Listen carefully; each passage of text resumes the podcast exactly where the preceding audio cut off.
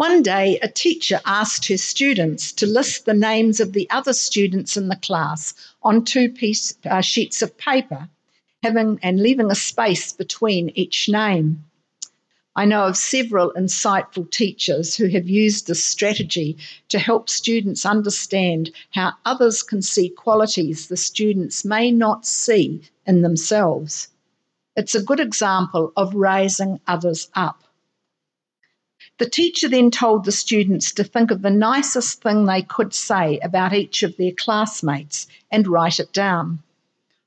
And at the end of the session, she collected all the papers. After class, the teacher wrote down the name of each student on a piece of paper and listed what everyone else had said about that individual. Not long after, she gave each student his or her list and before long, the entire class was smiling. The exercise had accomplished its purpose. The students were happy with themselves and with one another. They had been affirmed by their peers, and at the end of the year, that group of students moved on to another class. Several years later, one of the students was killed in Vietnam and his teacher attended the funeral of that special student. The church was packed with family and friends. One by one, those who loved him walked past the coffin, and the teacher was the last to walk past.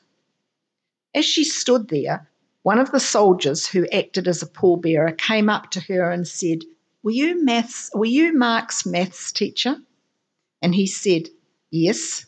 And then she said, Mark talked a lot about you. After the funeral, most of Mark's former classmates went together to have lunch, and Mark's mother and father were there, obviously waiting to speak with his teacher. We want to show you something, his father said, taking a wallet out of his pocket. They found this on Mark when he was killed, and we thought you might recognise it. Opening the billfold, he carefully removed two worn pieces of notepaper that had obviously been taped and folded and refolded many times.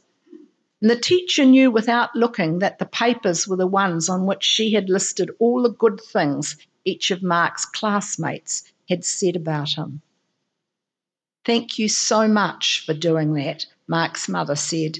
As you can see, Mark treasured it. Then Vicky, another classmate, reached into her shoulder bag, took out her wallet, and showed her worn and frazzled list to the group.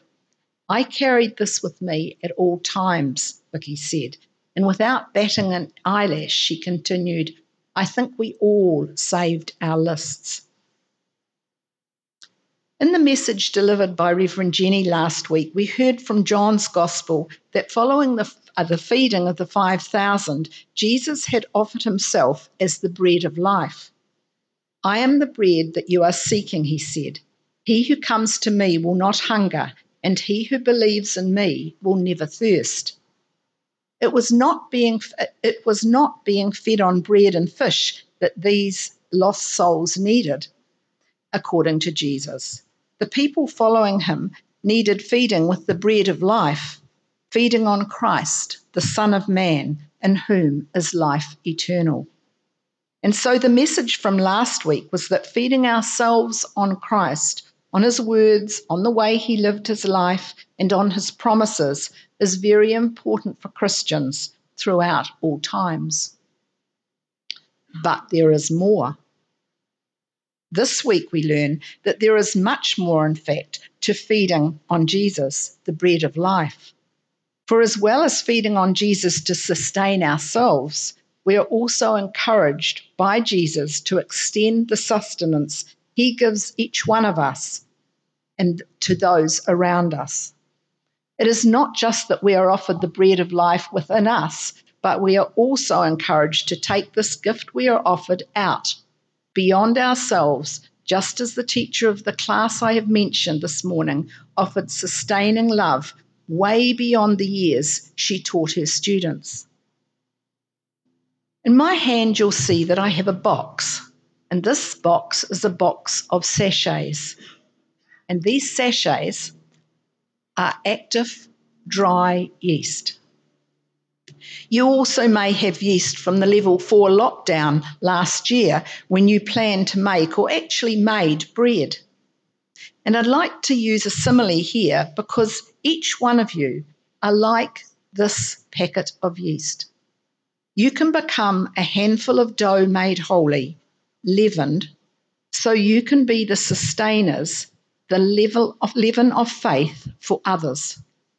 We are asked to reach out in this way to others when we are given the bread of life to feast upon ourselves.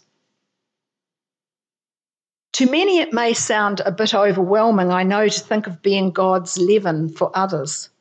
Yet holiness is actually quite simple. You probably take for granted that you believe in Jesus, that you want to pray, that you worship God in words and songs, that you have a heart of love and a desire to care for others. That is part of holiness.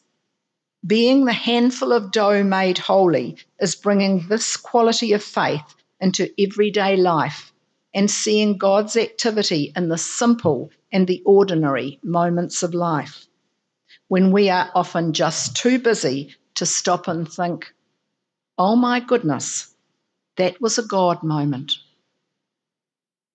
In your pew sheet or in your blue book this morning, you will have a bookmark, a bookmark like this, kindly designed by our wonderful pastoral care coordinator, Joe, me this week.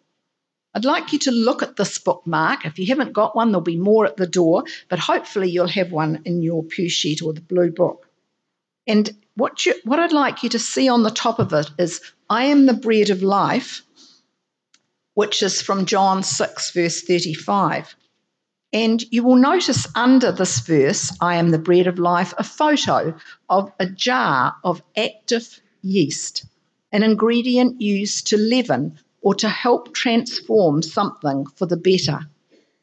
Yeast, or active yeast, transforms flour to become the actual bread which sustains millions throughout the world.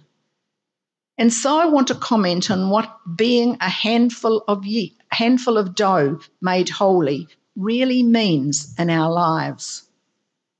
Firstly, being a handful of dough made holy means meeting God and knowing God.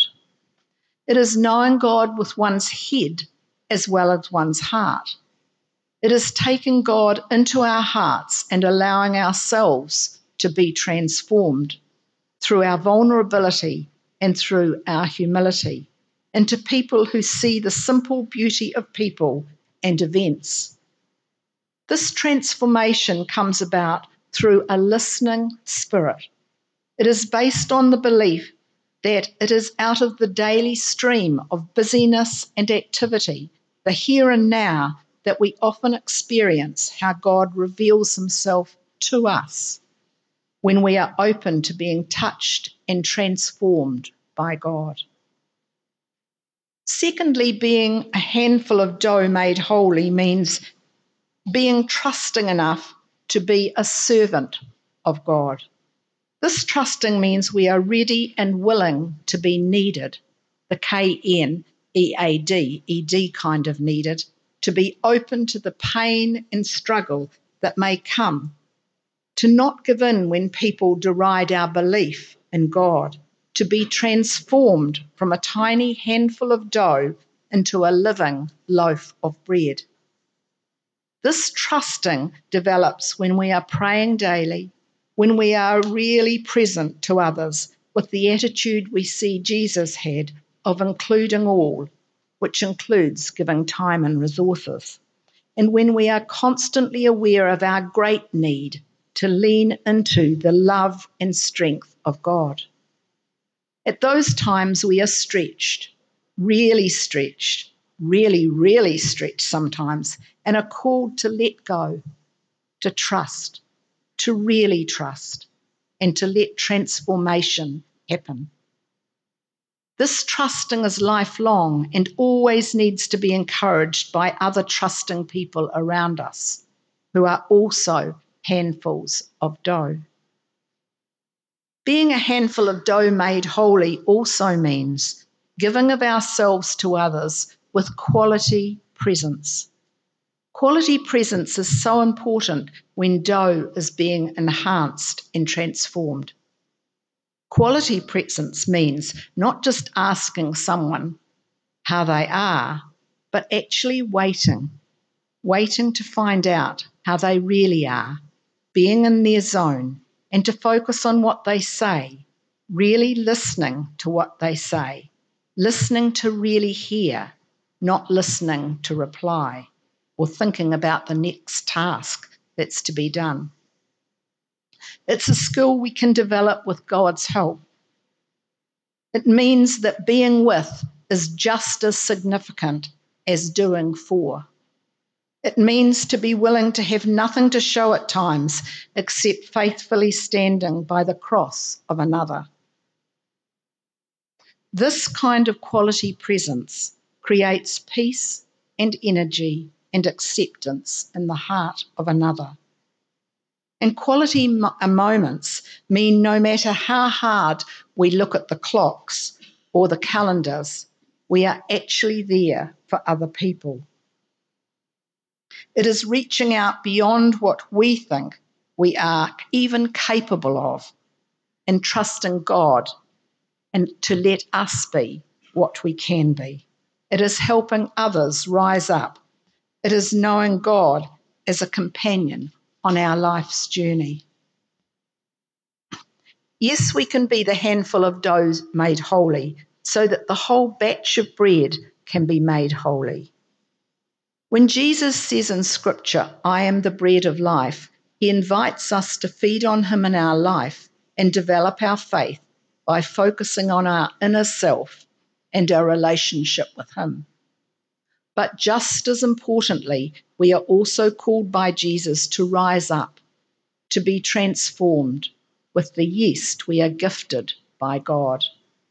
The love and grace and mercy and trust to become the bread of life for others, to reach out past our own needs to the needs of others so that we can enrich their lives. Each time you eat bread, take a moment, even a second, to pray for others. Those entrusted to your care and those who no one is caring about. Remember how you are meant to be the handful of dough, the leaven of faith for others. Allow your prayer time to be the leaven so that you can see that you are transformed by God. You may even use the bookmark in your, sh- in your pew sheet to help you remember your role as active yeast or the leaven of faith for others. The teacher who collected the positive thoughts of her class to feed back to classmates had absolutely no idea of the fruitfulness of this small gesture in the lives of her students. These students carried around with them that tiny scrap of paper throughout their lives. May you become a blessing for many as you increasingly invite God into your life and you reach out to be the leaven of faith, the active yeast in the lives of many others. And to God be the glory. Amen.